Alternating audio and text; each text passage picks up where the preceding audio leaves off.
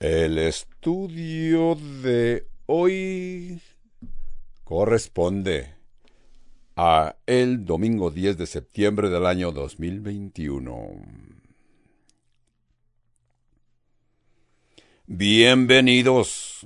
Continuamos con esta serie, Cacería de Gigantes. El estudio de hoy es titulado El gigante de la religión y lo vamos a tomar del el libro de los Hechos, capítulos 6 y 7, entre otras varias escrituras. La religión quizás no parece ser un gigante a quien vencer, a menos que seas un ateo. Pero, ¿sabías tú que la fuente de gran persecución y opresión en derredor del mundo viene de grupos religiosos, los profetas, los apóstoles, la iglesia primitiva y también el mismo Jesús. Todos tuvieron altercados con dirigentes religiosos y con grupos religiosos formales. Muchos de ustedes vinieron de un o tienen un pasado religioso pero ahora disfrutan de la libertad de una relación con Dios a través de Jesús. Quizás nos preguntemos el cómo exitosamente nos podemos oponer a la presión religiosa y hacer impacto con el Evangelio. Veamos pues cómo lo hizo Esteban en sus días. Para esto nuestro pastor Skip nos va a presentar cuatro puntos, cuatro factores que son, primero, Esteban estaba espiritualmente equipado. Segundo, Esteban estaba espiritualmente adoptado. Tercero, Esteban fue hábilmente directo. Cuarto, Esteban, él respetuosamente aceptó ser el sacrificio. Así que muchas gentes ni siquiera consideran la religión como un gigante, pero si tú tienes un pasado religioso como lo tenemos yo, el pastor Skip y también el intérprete Melitón Sapien. En el capítulo 6 y 7 de los Hechos hoy vamos a ver pero quisiera comenzar diciéndoles que un pastor estaba predicando en Génesis 28, donde se habla de la escalera de Jacobo, esa escalera que sube hasta el cielo, y los ángeles asienten y descienden por aquella escalera. Entonces, este predicador presentó su estudio, su hijo estaba entre los que estaban oyendo, se impresionó con aquel mensaje, y días después dijo, papá, tuve un sueño acerca del sermón que predicaste, aquel domingo que hablaste de la escalera. Así que yo también soñé que esa, escalera subía hasta el cielo. Papá le dijo, ¿qué más viste, hijo? El hijo dijo, una de las diferencias que pude ver en mi sueño es que al comenzar la escalera, al comenzar aquí es que el calinata había una caja de gises y la persona que tenía para poder escalar tenía que llevar un gis para marcar al lado de la escalera todos los pecados que había cometido. Entonces eh, el papá dijo, oh, qué interesante, ¿qué más viste, hijo? Dice, en mi sueño yo vería que yo traté de subir por la escalera y oí que alguien descendía de la escalera. Eras tú, papá, que venías descendiendo de la escalera o bajando por la escalera. Papá le dijo, ah, ¿por qué tendría yo que venir bajando por la escalera? El hijo le dijo, porque necesitabas más gis. Se te acabó el gis. Entonces, es como muchas gentes eh, piensan y ven lo que se necesita para ir a la presencia de Dios por una escalera. Porque dicen que sus obras buenas son como la escalera y sus obras buenas las van a borrar las malas obras que hayan hecho en su vida, los pecados que hayan cometido. A esto se le llama religión. Así que tú tienes que agradar a Dios con tu religión, algo así como presentan a Santa Claus. La, la historia de Santa Claus dice que Santa Claus escribe todas las eh, a obras malas y buenas y las obras buenas que hagan te va a llevar a recibir regalos de Santa Claus. Así también la religión te enseña de que tienes que hacer obras buenas para ir a la presencia de Dios. He encontrado que religión es una palabra interesante, un término que nos describe, describe gentes de fe, gente religiosa, es como muchas gentes te describen a ti como gente religiosa, te saludan y dicen, oh, yo sé que tú eres religioso. A mí me dicen que soy el dirigente religioso. Es una forma que caracteriza a las, caracteriza a las gentes religiosas. Esta palabra también que los religiosos a veces eh, les gusta aplicarse a sí mismo. Se sienten satisfechos. Dice, yo soy persona religiosa. Es un poquito más que ellos se sienten, por ser religiosos, se sienten satisfechos. Convenientemente, quiere dar a entender que ellos están comprometidos y soy discípulo de Cristo, yo sigo al Señor. Así que el decir que es religioso es una descripción amplia, ¿verdad? Entonces, aún hay términos que aparecen en el Nuevo Testamento por lo menos cinco diferentes veces la palabra religio o religioso o religiosidad aparece en, el, en las escrituras y la mayoría de las veces aparece como un término negativo. Se utiliza para describir gentes que tienen una forma exterior de lo que está sucediendo en su interior, algo muy fácil. Por ejemplo, uh, Santiago capítulo 1 verso 26, Santiago dice, si alguno de ustedes se cree religioso y no refrena su lengua, sino que engaña su corazón, y la religión de tal persona es una religión vana. Es lo que dice Santiago. La religión pura y sin mácula delante de Dios, el Padre es esta. Visitar a los huérfanos y a las viudas en sus tribulaciones y guardarse sin mancha de este mundo. Santiago está utilizando el término religión en este pasaje para describir una forma exterior de adorar a Dios. Básicamente, Santiago está diciendo, si tú te crees religioso, pero no retienes tu lengua esto es simplemente algo exterior, no ha habido cambio en tu interior, no hay evidencias de que tú has cambiado tu estilo de vida, entonces eso no tiene significado en la presencia de Dios.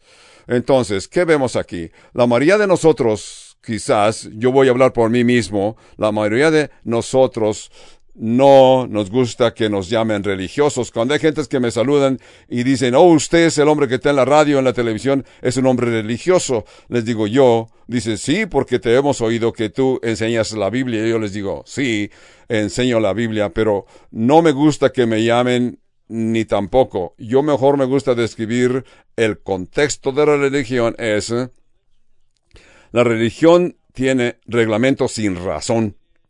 La religión es un sistema sin substancia y la religión es creer sin la Biblia. ¿Por qué haces esto? Dice, oh, siempre se ha hecho así, son los reglamentos que nos enseñaron los antepasados. Y le preguntas, ¿dónde dice esto en la Biblia? Y no lo encuentras. Son reglamentos sin sistema sin, y creer sin la Biblia. Esto te, nos recuerda que los enemigos mayores de Jesús fueron gente religiosa. No, no eran gente terrorista, no eran prostitutas, ni eran drogadictos, eran gente religiosa. En su mayoría se confrontaron con Jesús, porque ellos hasta trataban, trataron de matar a Jesús y lo lograron por su religión. También Jesús usó las palabras más fuertes para la gente religiosa, especialmente los dirigentes religiosos de aquellos días. Les llamó escribas y fariseos hipócritas, ¿verdad? Tenemos que también recordar de que fue la religión que motivó a las cruzadas hace casi mil años, por el año 1095 al, al año 2900 21. Este era creyentes en ciertos sistemas religiosos, creían que con su espada iban a enderezar. Fue la religión la que trajo conflictos en Irlanda con, entre católicos y protestantes por muchos años.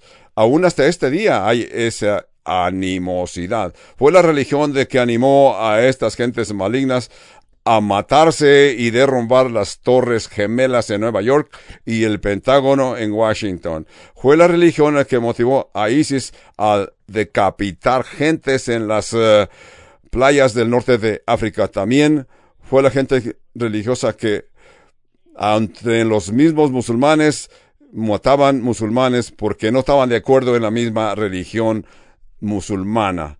Esa fue religión. Con esto contexto yo creo que podemos decir con seguridad de que yo no soy religioso. No es que no tengas religión. Sí tienes religión en tu sistema, pero tienes, si tú eres un creyente en Cristo, tú tienes una relación con un Dios vivo a través de su Hijo, el Señor Jesucristo. Porque la escritura nos dice en Juan 1.12, y a todos los que le recibieron les dio el poder y autoridad de venir a ser llamados hijos de Dios, porque creemos en su nombre.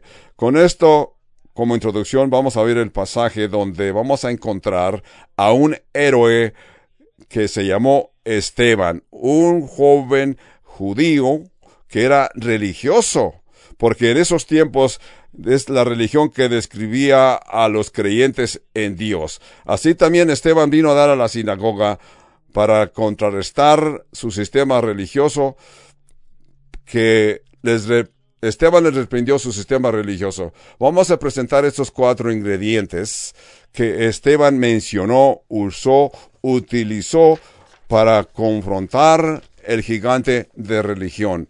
El primer punto que vamos a hablar es que Esteban estaba espiritualmente equipado, Esteban, él estaba espiritualmente adoptado y Esteban fue hábilmente directo y Esteban, él mismo fue respetuosamente y aceptó respetuosamente ser el sacrificio. Vamos a ver quién fue Esteban.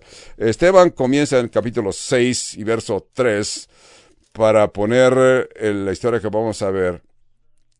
A ese tiempo la iglesia estaba experimentando un buen problema. El problema es que estaban creciendo muy rápido y mucha y mucha gente con ese crecimiento se sentían uh, que sentían el problema es que muchas gentes estaban despreciando a ciertos grupos, especialmente un grupo de viudas que se sintieron uh, des, se sintieron desatendidos en la iglesia, las viudas de los que hablaban griego y decidieron hablar y cómo resolver el problema. En Hechos 6.3 dice, Buscad pues, hermanos, de entre vosotros a siete varones, veamos las cualificaciones, a siete varones de buen, de buen testimonio, llenos del Espíritu Santo y de sabiduría, a quienes encarguemos de este trabajo. Necesitaban diáconos, ayudantes, trabajadores que estuvieran dispuestos a trabajar, pero tenían que tener ciertas calificaciones, ¿verdad? Entonces vemos aquí, todos, a todos les gustó la idea, veamos el verso 5, agradó la propuesta a toda la multitud y, y eligieron a Esteban, es el primero en la lista, varón lleno de fe y del Espíritu Santo, también eh, escogieron a Felipe, ya que estaban llenos del Espíritu Santo y de fe y de poder. A Prócoro, a Nicanor, a Timón, a Permanas, y a Nicolás, prosélito de Antioquía. Cuando yo le estoy diciendo que Esteban estaba bien equipado espiritualmente. Veamos el verso 3 para ver la descripción de estos siete hombres, siendo Esteban el primero que se mencionó. Dice, tenían que ser de entre ellos mismos, con buena reputación, que no tuvieran faltas de acuerdo a la iglesia y, y que su vida era una vida que se podía tomar como ejemplo. Tenían que estar llenos del Espíritu Santo. La idea de estar llenos del Espíritu Santo, esto es que algo los dominaba, en este caso el Espíritu Santo, que estuvieran llenos del Espíritu Santo y sabiduría y llenos de poder, que estos tres puntos dominaran a estos hombres que iban a servir en la iglesia primitiva y tuvieran llenos de sabiduría. Entendemos la diferencia, lo que es sabiduría y conocimiento. Una persona inteligente y puede ser un necio. Una persona puede ser inteligente en muchas cosas y tener sabiduría. Sabiduría es la aplicación del conocimiento. En este caso quiere decir que la persona conoce el corazón de la situación. Esto era Esteban. Esteban conocía el asunto perfectamente, con todo que era un joven a este tiempo, pero estaba equipado espiritualmente y esta es de que estaba espiritualmente equipado lo hizo hacer y poder confrontar el gigante de religión. Veamos el verso 8 que dice Esteban lleno de gracia y de poder hacía grandes prodigios y señales entre el pueblo. Entonces se levantaron unos de la sinagoga llamada de los libertinos o libertos, y esos hombres eran descritos aquí, eran de los de Sirene, de Alejandría, de Cilicia, de Asia, disputaban con Esteban. Comenzaron a discutir como una lucha pero no podían resistir la sabiduría y el espíritu con que Esteban les hablaba. Esto está claro. No lo podían reprender. Este judío de habla griega llamado Esteban, ahora él está en el centro la, del escenario y les presenta su desacuerdo y esto lo llevó a un altercado. Entonces, es la primera vez que vamos a encontrar en el libro de los Hechos de que el Evangelio se predicó en la sinagoga. Hasta este punto las predicaciones y los estudios de los hermanos se reunían a las orillas del templo o en sus propias casas. Ahora vemos que Esteban se encuentra en la sinagoga y en aquel día entre los que estaban oyendo y creía igualmente que Esteban fue Saulo de Tarso que vino a ser el apóstol Pablo. Así que Primero, Pablo en sus viajes siempre llegaba a las sinagogas para enseñar. Veamos el verso 11 de Hechos capítulo 6. Se nos dice, entonces sobornaron a unos para que dijesen que le habían oído. A, veamos lo que están haciendo. Buscaron estas personas, dice, entonces sobornaron a unos para que les dijesen al concilio que habían oído hablar palabras blasfemas contra Moisés y contra Dios. Esto que habían oído que Esteban. Esto fue sorprendente para todos, pero era mentira. Eso fue una mentira. Ellos les recomendaron, ustedes nomás digan, y así lo hicieron. 12. Y so, solventaron al pueblo y a los ancianos de los escribas y arremetieron y arrebataron y le trajeron al concilio. El Senadrín era la corte, automáticamente una corte con poder. Si pusieron testigos falsos que decían, este hombre no cesa de hablar palabras blasfemas contra este lugar santo y contra la ley. Pues le hemos oído decir que este Jesús de Nazaret destruirá este lugar y cambiará las costumbres que nos dio Moisés. 15. Entonces todos los que estaban sentados en el concilio, al fijar los ojos en él, vieron su rostro como el rostro de un ángel. ¡Wow! Es lo que se dijo. Esteban no era ningún apóstol. Esteban no era profeta. Esteban era uno de los que eligieron porque ni era teólogo. No hay en la escritura algo que se nos diga que Esteban había tenido escuela teológica, pero estaba equipado espiritualmente. Esteban era uno de ellos. Tenía buena reputación, lleno del Espíritu Santo, lleno de sabiduría, lleno de fe y dispuesto a ser sacrificado. Entonces yo voy a pensar de que la mayoría de ustedes son, están equipados espiritualmente más de lo que creen. Aún yo puedo decir que ustedes conocen más Biblia que el 90% de los cristianos en alrededor del mundo, porque ustedes viven en este país donde hay mucha libertad para estudiar las sagradas escrituras, aún en público. Estamos bien equipados espiritualmente y también estamos llenos del Espíritu Santo. Yo creo que Dios nos ha dado sabiduría también. Así que vamos a ver ahora, y les quiero platicar lo que a mí me sucedió. Cuando yo era un jovencito de 18 años de edad, eh, ustedes están, estarán de acuerdo que ya hace mucho tiempo. Pero yo, cuando tenía, era un joven de 18 años y eh, a ese tiempo yo había creído, crecido en un sistema religioso, ese fue mi pasado. Entonces, a esa edad de 18 años, se me preguntó que presentase, presentase mi testimonio a un grupo de dirigentes en mi iglesia. A esto ellos le llamaron sínodo de la iglesia católica.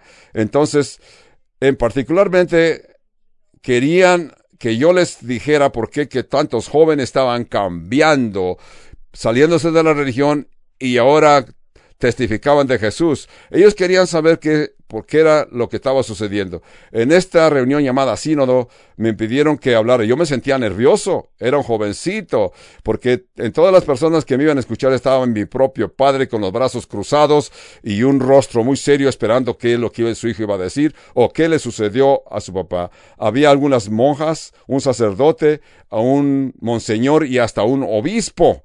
Entonces, yo no tenía buena reputación, les confieso. Hasta ese punto mi reputación era de que yo había sido un muchacho faltoso. Pero lo, lo que yo sí podía explicar con toda claridad es que yo era salvo y conocía algunos textos que hablaban de la salvación y sabían que mi comportamiento ahora era diferente de cuando yo practicaba la sagrada religión. ¿Verdad? Pero esa experiencia me galvanizó, me ayudó para que yo pudiera estar preparado en tiempos y fuera de tiempo. No solamente creía, sino que yo podía ese tiempo explicar por qué creía lo que creía y poder articular, explicar las diferencias entre la religión y la relación con Dios y las escrituras. Así, vamos nosotros a pensar y ver algunas diferencias de ser religioso o fe bíblica. En primer lugar, la religión enfatiza lo exterior, ¿verdad? La religión enfatiza lo exterior de una persona. El Evangelio siempre enfatiza en que, digan ustedes, han oído, en lo interior. El Evangelio muestra lo que hay en la persona. Veamos el verso 13. Pusieron testigos falsos de que decían, este hombre no cesa de hablar palabras blasfemias contra este santo lugar y a contra de la ley. Ellos estaban bien preocupados por el lugar. Tú puedes blasfemiar en tu mente acerca de un lugar. Ellos le llamaron este santo lugar. Y una persona puede testificar, porque el verso 14 dice, pues le hemos oído decir que este Jesús de Nazaret destruirá este lugar y cambiará las costumbres que nos dio Moisés 15. ¿Qué era su preocupación de esta gente?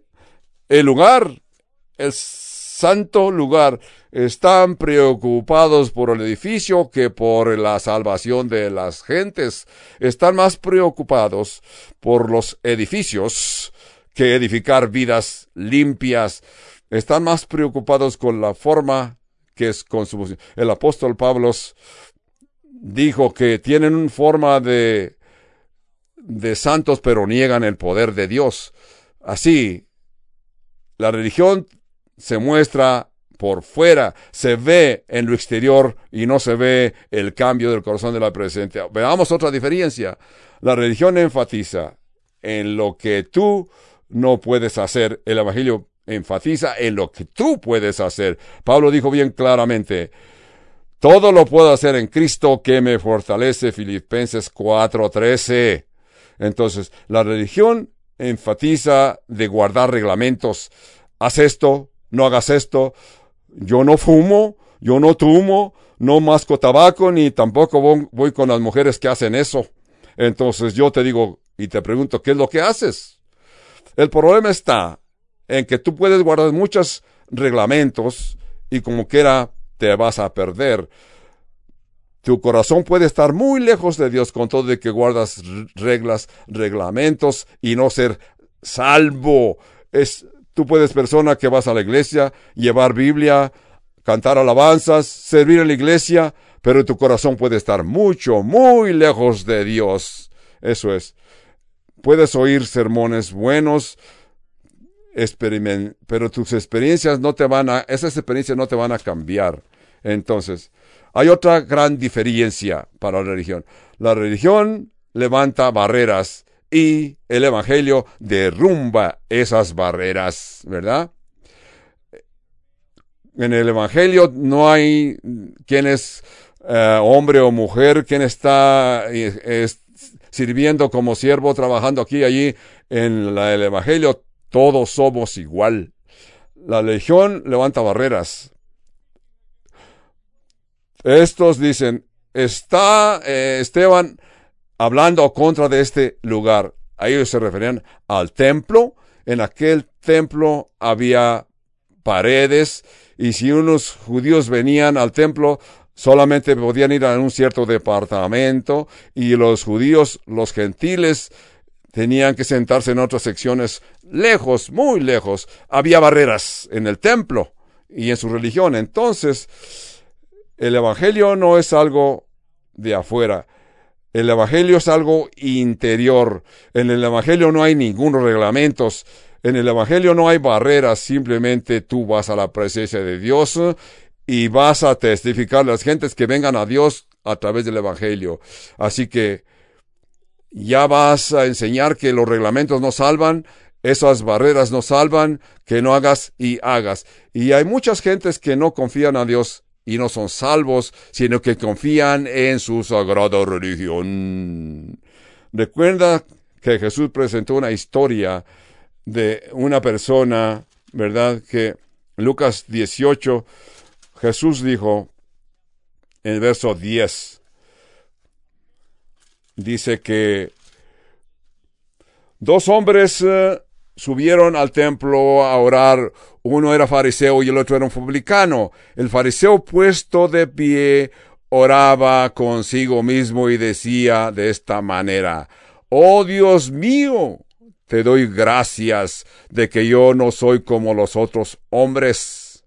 Qué bueno comienzas tu oración dándole gracias a Dios, ¿verdad? Es muy bueno esto. Pero lo que sigue de esa oración, ten cuidado. Este hombre continuó diciendo, te doy gracias porque no soy como los otros hombres, ladrones, injustos, adúlteros, ni aun como este publicano, recaudador de impuestos, este religioso.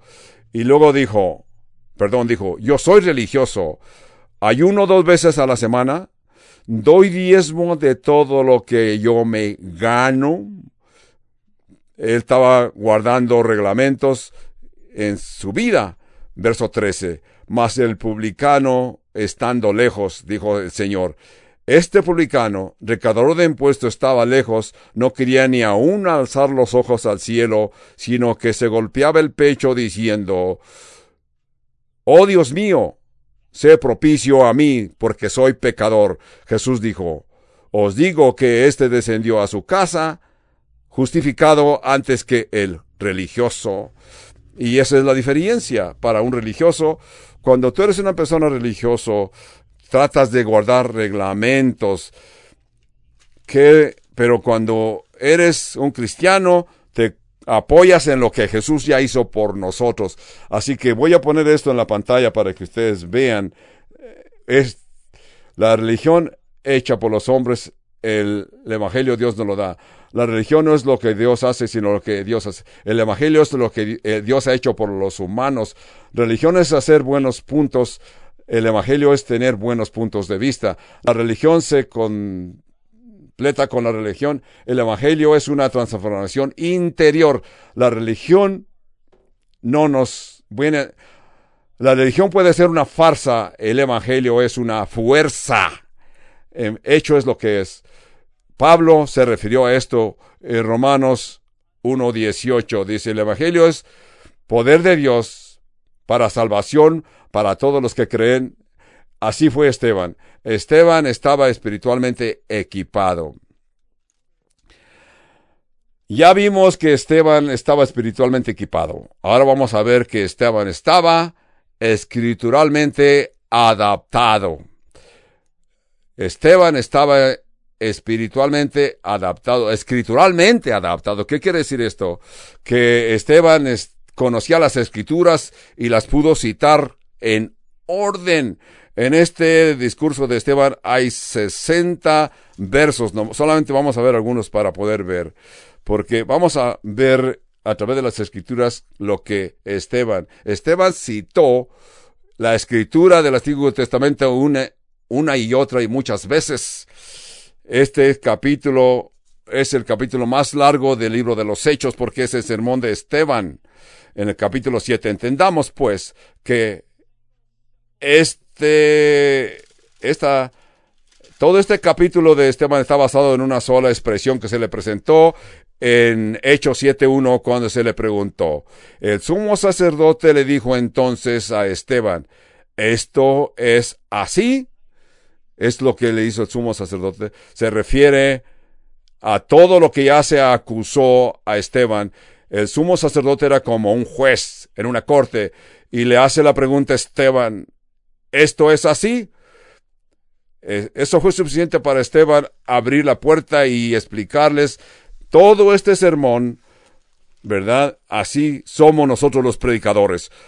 Si alguien nos hace una pregunta, le podemos dar una respuesta elocuente. En otras palabras, le dicen, todo esto que te acusan, ¿es cierto? Esteban simplemente podía decir sí o podía decir no. Pero le están preguntando, Esteban, ¿eres culpable o no? no les contestó como ellos esperaban oír su respuesta. Cuando se le pregunta a Esteban, ¿esto es así? Esteban podía haber dicho, no. Señor juez, eso no es verdad. Hoy yo voy a presentar la verdad y Esteban comenzó a hablar, comenzó a presentarles la historia directamente que ellos conocían de las escrituras. Notemos dos cosas aquí que Esteban. Veamos en el verso 2. Y él les dijo, varones hermanos, y padres, oíd, el Dios de la gloria apareció a nuestro padre Abraham, estando en él en Mesopotamia antes que morase en Harán, y le dijo, sal de tu tierra y de tu parentela, y ven a la tierra que yo te mostraré. Entonces salió de la tierra de los caldeos y habitó en Harán, y de allí, muerto su padre, Dios le, le trasladó a esta tierra en la cual vosotros habitáis ahora. Así que les presentó una lección de historia. Esteban les presenta un gran panorama del Antiguo Testamento que ellos lo entienden de la era patriarcal de Abraham, Jacobo. Les habló del les, de esos cinco. Les habló y no les dio herencia en ella y ni aún para sentar un pie, pero les prometió que se la daría en posesión a su descendencia después de él, cuando aún no tenía hijo. Obviamente todos estos que están escuchando conocían el Antiguo Testamento. Por eso es que Esteban muy fácil está citando. Algo más que quiero que entiendan aquí. El mensaje de Esteban comenzó y concluye dándole gloria a Dios. Veamos en el verso 2. Esteban dice, el Dios de la gloria apareció. El Dios de la gloria apareció a nuestro padre Abraham. Es lo que comienza Esteban con.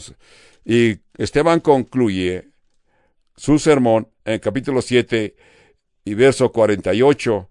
Dice, si bien el Altísimo no habita en templos hechos de manos como dice el profeta, ellos se refieren al templo, al templo y Esteban los reprende. Dice, más Dios no habita en templos hechos de manos como dice el profeta. El cielo es mi trono, la tierra estrado de mis pies. ¿Qué casa me edificaréis? dice Señor. ¿O cuál es el lugar de mi reposo? No hizo mi mano todas estas cosas. Verso 55 dice, pero Esteban lleno del Espíritu Santo, puesto sus ojos en el cielo, vio la gloria de Dios y a Jesús que estaba a la diestra de Dios. Y dijo, he aquí veo los cielos abiertos. Así que Esteban comenzó dando gloria a Dios y concluyó dando gloria a Dios. ¿Por qué es importante? Porque tenemos que presentarnos a Dios primero. Así que Esteban les recuerda que Dios es el que ha hecho y está actuando. Aún ellos habitan en la tierra santa y Dios les dio la tierra santa porque eran pueblo santo. Esteban les muestra la, grandios, la grandeza de Dios y la relación que Dios ha tenido con su pueblo santo. Esteban no les está hablando, ustedes son grandes, no, ustedes han sido bendecidos porque Dios prometió a nuestros antepasados bendecirnos. Así que Esteban les muestra la diferencia entre religión y las escrituras.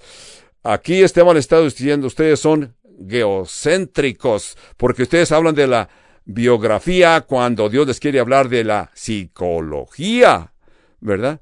Entonces, lo que Esteban está haciendo, exactamente lo que Pedro les habló a todos y nos recomienda a todos que hagamos en 1 Pedro 3:15, siempre estar preparados para presentar defensa a todo aquel que nos pida explicación acerca de nuestra fe, acerca de lo que creemos. Así que Esteban les estaba, cuando le hacen la pregunta en eh, Hechos 7.1, con que esto es así, Esteban le citó las escrituras punto por punto en un orden perfecto. Por eso es que vemos aquí que Esteban no era teólogo, ni profeta, ni apóstol, pero Esteban sí conocía las escrituras a la perfección y tenía la habilidad para poder explicar las escrituras. Este joven dio un testimonio increíble. Yo quiero que esto nos anime a nosotros. Quiero que entiendas después en el estudio de hoy, no tienes que ser un teólogo de las escrituras, pero no tienes que ser un sabio en las escrituras. Tienes que tener relativamente un conocimiento de la Biblia y en todo lo que haces. Y así quedas equipado para explicar y poder enfrascarte con cualquier persona, como lo hice yo cuando tenía 18 años de edad, que se me pidió ir a este sínodo católico y yo pude explicar por qué estaba actuando diferente y cité las escrituras las pocas escrituras que yo conocí, se las cité a los que me estaban escuchando.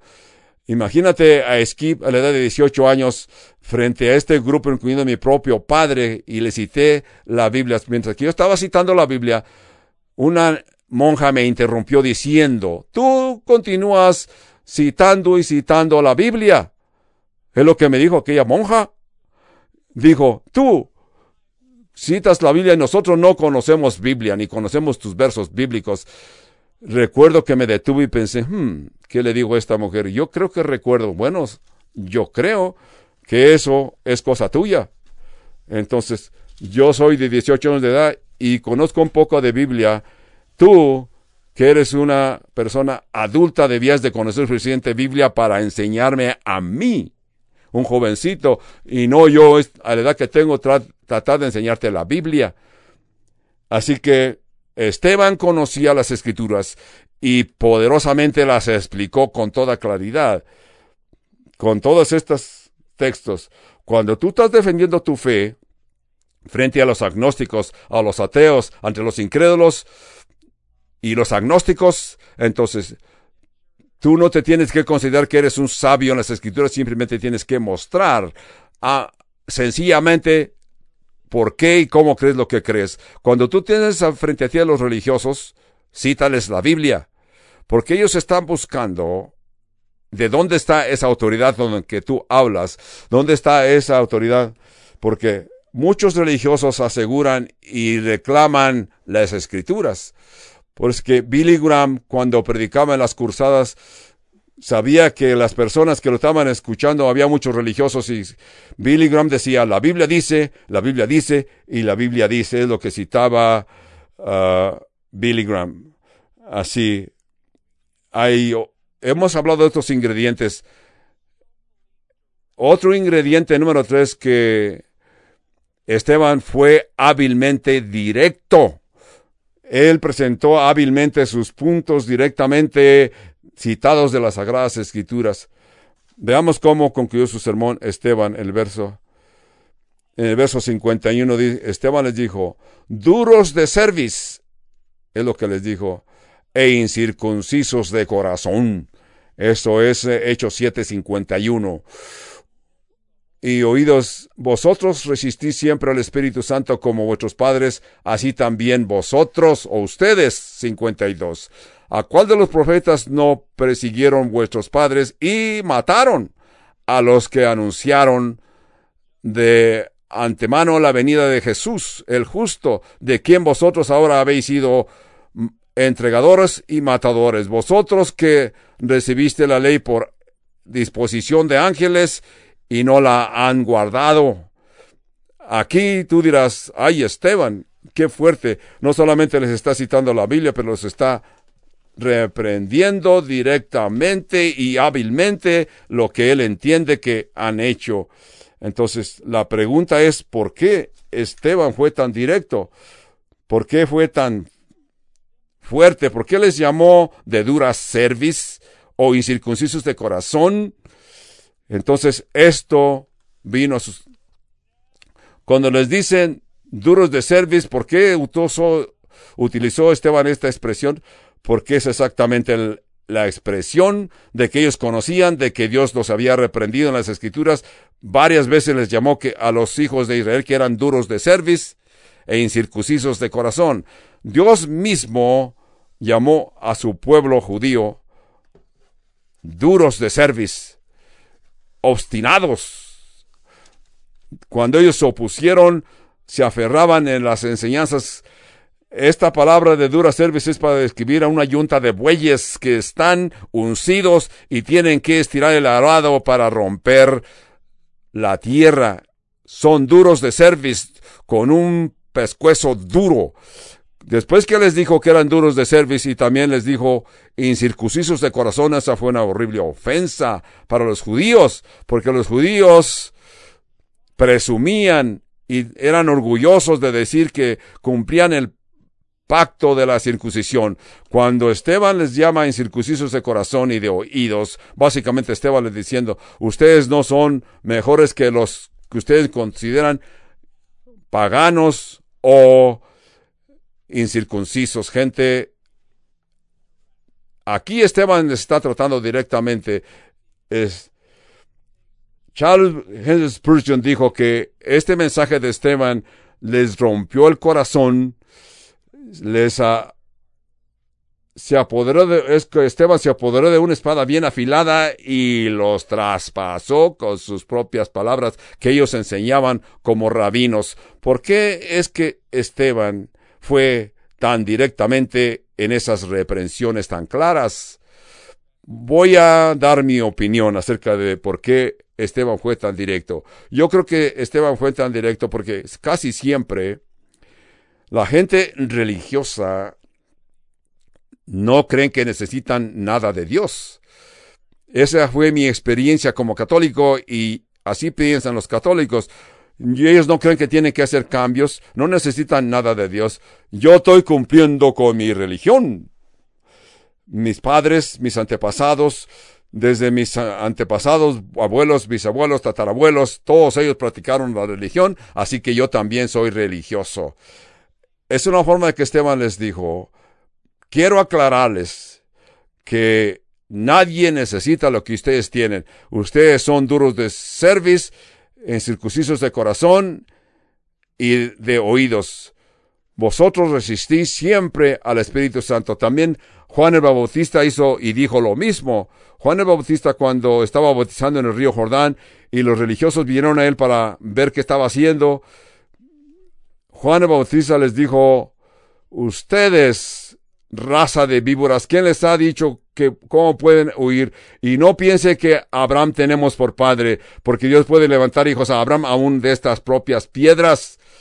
Directamente los insultó. Jesús hizo lo mismo en eh, Mateo 23, 13. Jesús dijo 23, 13. Dice, mas hay de vosotros, escribas y fariseos hipócritas, porque cerráis el reino de los cielos uh, delante de los hombres, pues ni entráis vosotros ni dejáis entrar a los que están entrando. Hasta cierto punto, cuando tú tratas con la gente religiosa, tienes que ser directo. Quizás no tan directo como Esteban y Juan el Bautista y Jesús, pero tienes que ser claro. Cuando tú tratas con gente religiosa, hasta cierto punto tienes que aclarar la certeza de que están equivocados.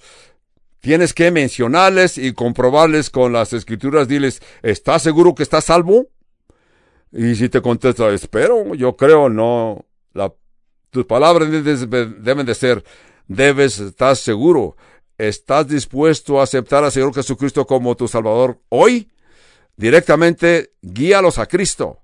Quiero presentarles el ingrediente número cuatro que es es que Esteban, con todo y que fue tan directo y claro a la misma vez, Esteban estaba dispuesto a aceptar, respetuosamente, respetuosamente aceptó ser el sacrificio. Como dice la escritura aquí, que oyendo estas cosas se enfurecían en sus corazones y crujían los dientes contra Esteban. Esa palabra casi no la utilizamos porque es muy ofensiva de que una persona cruje sus dientes. Imagínense, en estos casos se podía oír el crujir de dientes porque estaban enojados horriblemente. A ver, vamos a ver cómo se, se oye, cómo se oye cuando una persona cruje los dientes, ¿verdad? Esto es algo así como, están pensando, Esteban, te vamos a despedazar y lo lograron, lo mataron aquel mismo día.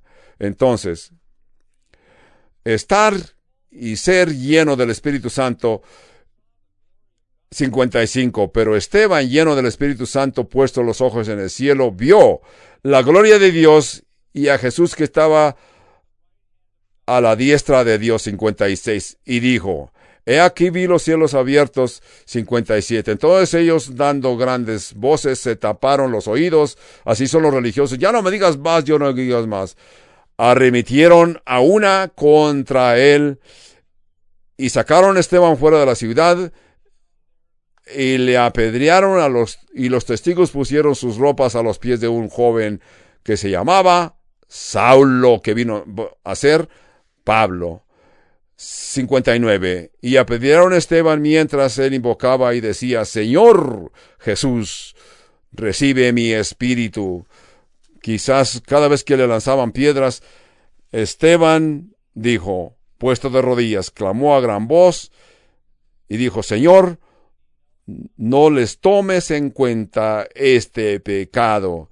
Y habiendo dicho esto, Esteban durmió porque Esteban está pidiendo a Dios que les perdone aquel pecado que de haberlo apedrado.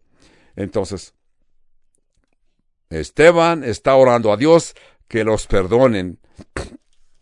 Sí, Esteban fue bien directo con ellos, les llamó duros de cerviz, incircuncisos de corazón y de oídos, porque ellos se taparon las orejas, pero Esteban está pidiendo a Dios que les perdone. Esteban sabe que aún hasta sus últimos fuerzas espera que algunos de los que lo están escuchando se arrepientan y se conviertan a Cristo Jesús.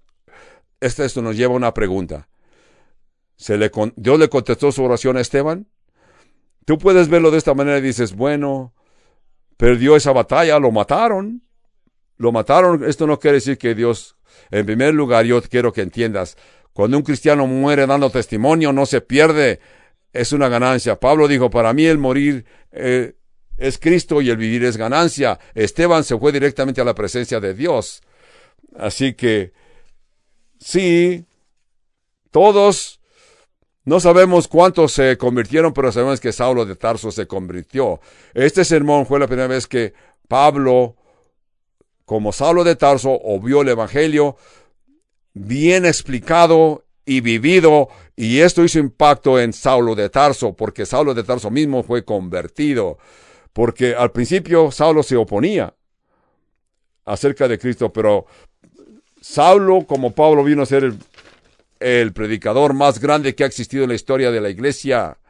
Así que Esteban tuvo una vida muy corta, un ministerio muy corto, un sermón de 60 versos, murió, se fue al cielo. Eso es, sería nuestra ilusión a los que estamos escuchando este sermón. Así que no necesitas tener una vida larga para hacer impacto en tu vida. Simplemente necesitas, como Esteban, tuvo una vida corta pero hizo impacto en la iglesia. He mencionado que Saulo de Tarso estaba allí y oyó. Hasta este punto, Saulo se oponía porque persiguió a los cristianos hasta los mató, los eh, trató mal. Eventualmente, Saulo de, de, Saulo de Tarso va a aceptar al Señor Jesucristo. Saulo de Tarso está oyendo este sermón en aquella sinagoga. Quizás fue la persona más religiosa en todo el Nuevo Testamento. Saulo mismo lo aceptó. Saulo dijo, yo era fariseo, fui fariseo de fariseo, hebreo de hebreos, y de acuerdo a la ley soy perfecto, guardé todos los reglamentos de la ley. Pero Pablo dice, todo eso que había yo ganado lo consideré como pérdida para ganarme al Señor Jesucristo. Así que Pablo se salió de su religión para tener una relación con Dios en Jesucristo. Esto me hace recordar, oí de dos carapilas que estaban caminando en el césped y una carapila le dice a su compañero cuando vio que una mariposa, un monarca vino y voló sobre ellos y dijo a su compañera, a mí no me harás subir y volar como esta monarca, ni siquiera por un millón de dólares. Así también muchos te van a decir, tú no me vas a convencer de tu cristiandad, ni, que me ni aunque me des un millón de dólares. Por el testimonio de Esteban, muchos fueron salvos así, tú también tienes que pensar que increíblemente vas ahora yo les voy a pedir inclinen su rostro, cierren sus ojos y inclinen su corazón a la presencia de Dios para orar. Porque esta historia que hemos visto de este joven judío, este hombre llamado Esteban, simplemente fue obediente, fue lleno del Espíritu Santo, decidió presentar el testimonio esta forma no se sintió intimidado por el gigante de la religión, sino que él se opuso y se levantó de con mucho denuedo, explicó su fe y le dio la gloria al Señor Jesucristo, basado en las sagradas escrituras del Antiguo Testamento. Él hizo impacto en nuestro joven que lo estaba escuchando, que también estaba opuesto, obstinado a un punto que entregó su vida al Señor Jesucristo.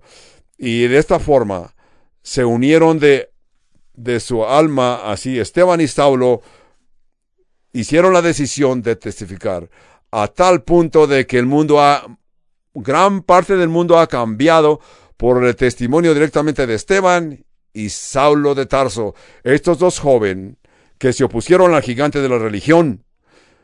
Voy a concluir en oración y voy a pedir que si alguien me está escuchando, así como yo que vengo de un pasado religioso, igual que muchos de ustedes que están viviendo una vida religiosa, pero no han experimentado la salvación.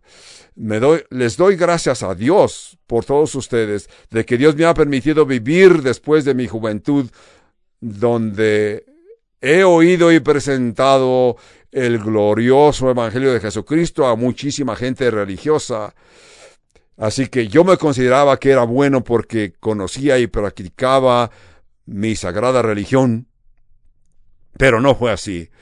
Padre Santo, yo te pido que algunos que me están escuchando, que tienen un pasado religioso de diferentes religiones, Padre Santo, yo te pido que los alcances porque no tienen una relación contigo en Jesucristo, porque la Escritura nos dice que a muchos, a todos los que lo recibieron les dio poder de ser hechos hijos de Dios. Evangelio de Juan capítulo 1 verso 12. Padre Santo, yo te pido que nos ayudes a que estas personas que te están escuchando cambien si tú me estás escuchando esta mañana y nunca has tenido una nunca has tenido un pacto con Dios, yo te pido que hoy vengas. Si has crecido en una religión, te felicito, pero no tienes una relación con Dios en Jesucristo. Así que tu fe no es auténtica, pero puedes hacerla auténtica de hoy para adelante.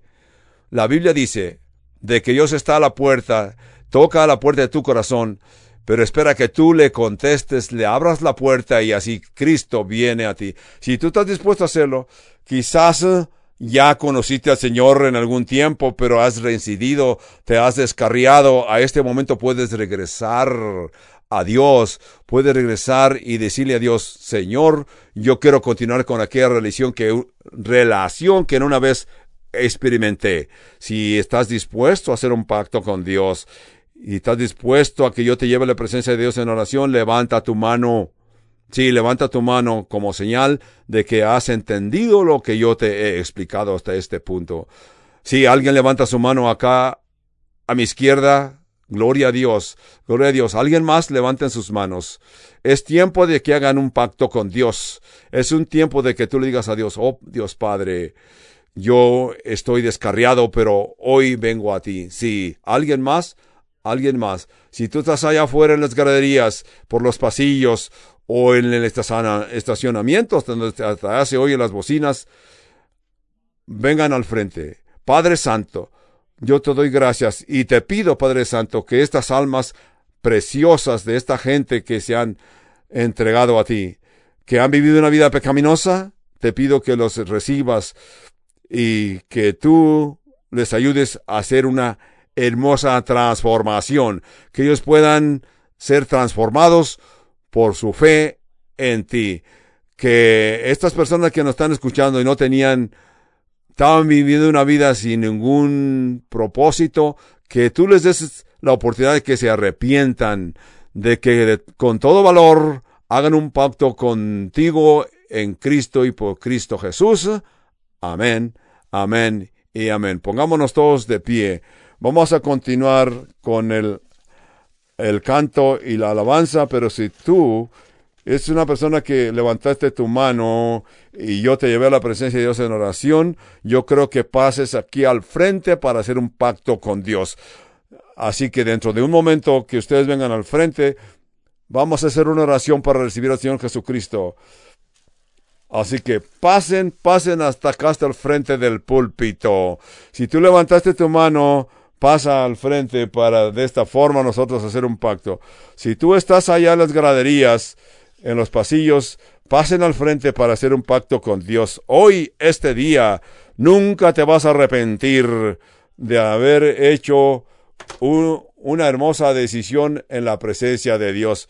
Hoy y para siempre, por siempre, estaremos en la presencia de Dios en el cielo gozosos, contentos, porque Dios se ha apiadado de nosotros y nos ha traído hasta este hermoso momento donde tú y yo, el día que Dios nos saque de este mundo, vamos a venir a la presencia de un Dios santo que nos permitió contestarle sí a su llamado.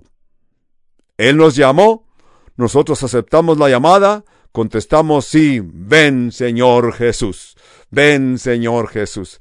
Así que nuestro pastor se dirige a la congregación diciendo, oh, los voy a esperar unos cuantos momentos más para que pasen. Si están allá afuera en las galerías, por los pasillos, caminen aquí al frente, pasen al frente, para que he descubierto que hay veces que algunas gentes eh, sienten el deseo y están que sí, que no, que sí, que no, no se deciden, pero yo te digo, Yo le pido a Dios que te dé valor para que pases al frente, para que dejes de estar luchando contra Dios, para que no continúes eh, actuando con tus propias fuerzas. Hoy es el día, hoy es tu día que vas a venir a la presencia de Dios. Dios te ha traído hasta aquí hoy. No es casualidad que estás aquí. Dios quiere que vengas a su presencia. Dios quiere que hagas un pacto con Él hoy en Cristo y por Cristo Jesús. Hoy es tu día. Hoy es el día de salvación para todos ustedes que me están escuchando. Pasen, pasen, hermanos, aquí al frente para hacer una oración. Yo te pregunto, ¿estás seguro que eres salvo? ¿Y estás también dispuesto a recibir a Jesucristo en tu corazón hoy? ¿Alguien más? Pasen al frente, yo los espero. Si veo que alguien viene caminando, me espero para hacer la oración. Ustedes que están aquí frente al púlpito, me alegro de verlos aquí al frente y toda la iglesia se goza con todos ustedes. Todos gritan diciendo, Gloria a Dios. Yo los voy a guiar en una oración. Yo voy a orar audiblemente. Yo quiero que ustedes también después de mí digan estas palabras de lo más profundo de su corazón, porque están hablando con Dios. Le están dando a Dios sus vidas Dios te dio vida desde el principio que naciste de tu madre, ahora Dios te va a dar una vida espiritual para que vayas a la presencia de Dios. Digan estas palabras audiblemente, díganle, Señor, yo te entrego mi vida. Señor, yo reconozco que soy pecador. Por favor, perdóname. Y yo creo en Jesús. Yo creo que Jesús murió en aquella cruz y Jesús derramó su sangre por mí. Y Jesús resucitó. Así que me separo de mi vida pecaminosa me separo de mi pasado y vengo a Jesús y lo acepto como mi Salvador. Mi deseo es seguir a Jesús como mi Señor. Señor, lléname con tu Espíritu Santo. Señor, ayúdame. Y te lo pido y lo recibo en el nombre de Cristo Jesús. Amén, amén y amén. Así pues, hermano, si usted nos está escuchando a distancia de la iglesia Calvario Albuquerque, de Albuquerque, Nuevo México, y desea comunicarse con nosotros, tenemos un número telefónico gratis, sin costo alguno para usted. Llámenos al 1-800-922-1888. Y si usted desea comunicarse por correspondencia, envíe sus cartas y tarjetas postales a P.O. Box 95707 Albuquerque, Nuevo México. Zona postal 87109. Que el Señor me los bendiga rica, ricamente. El estudio de hoy corresponde al domingo 10 de septiembre del año 2021.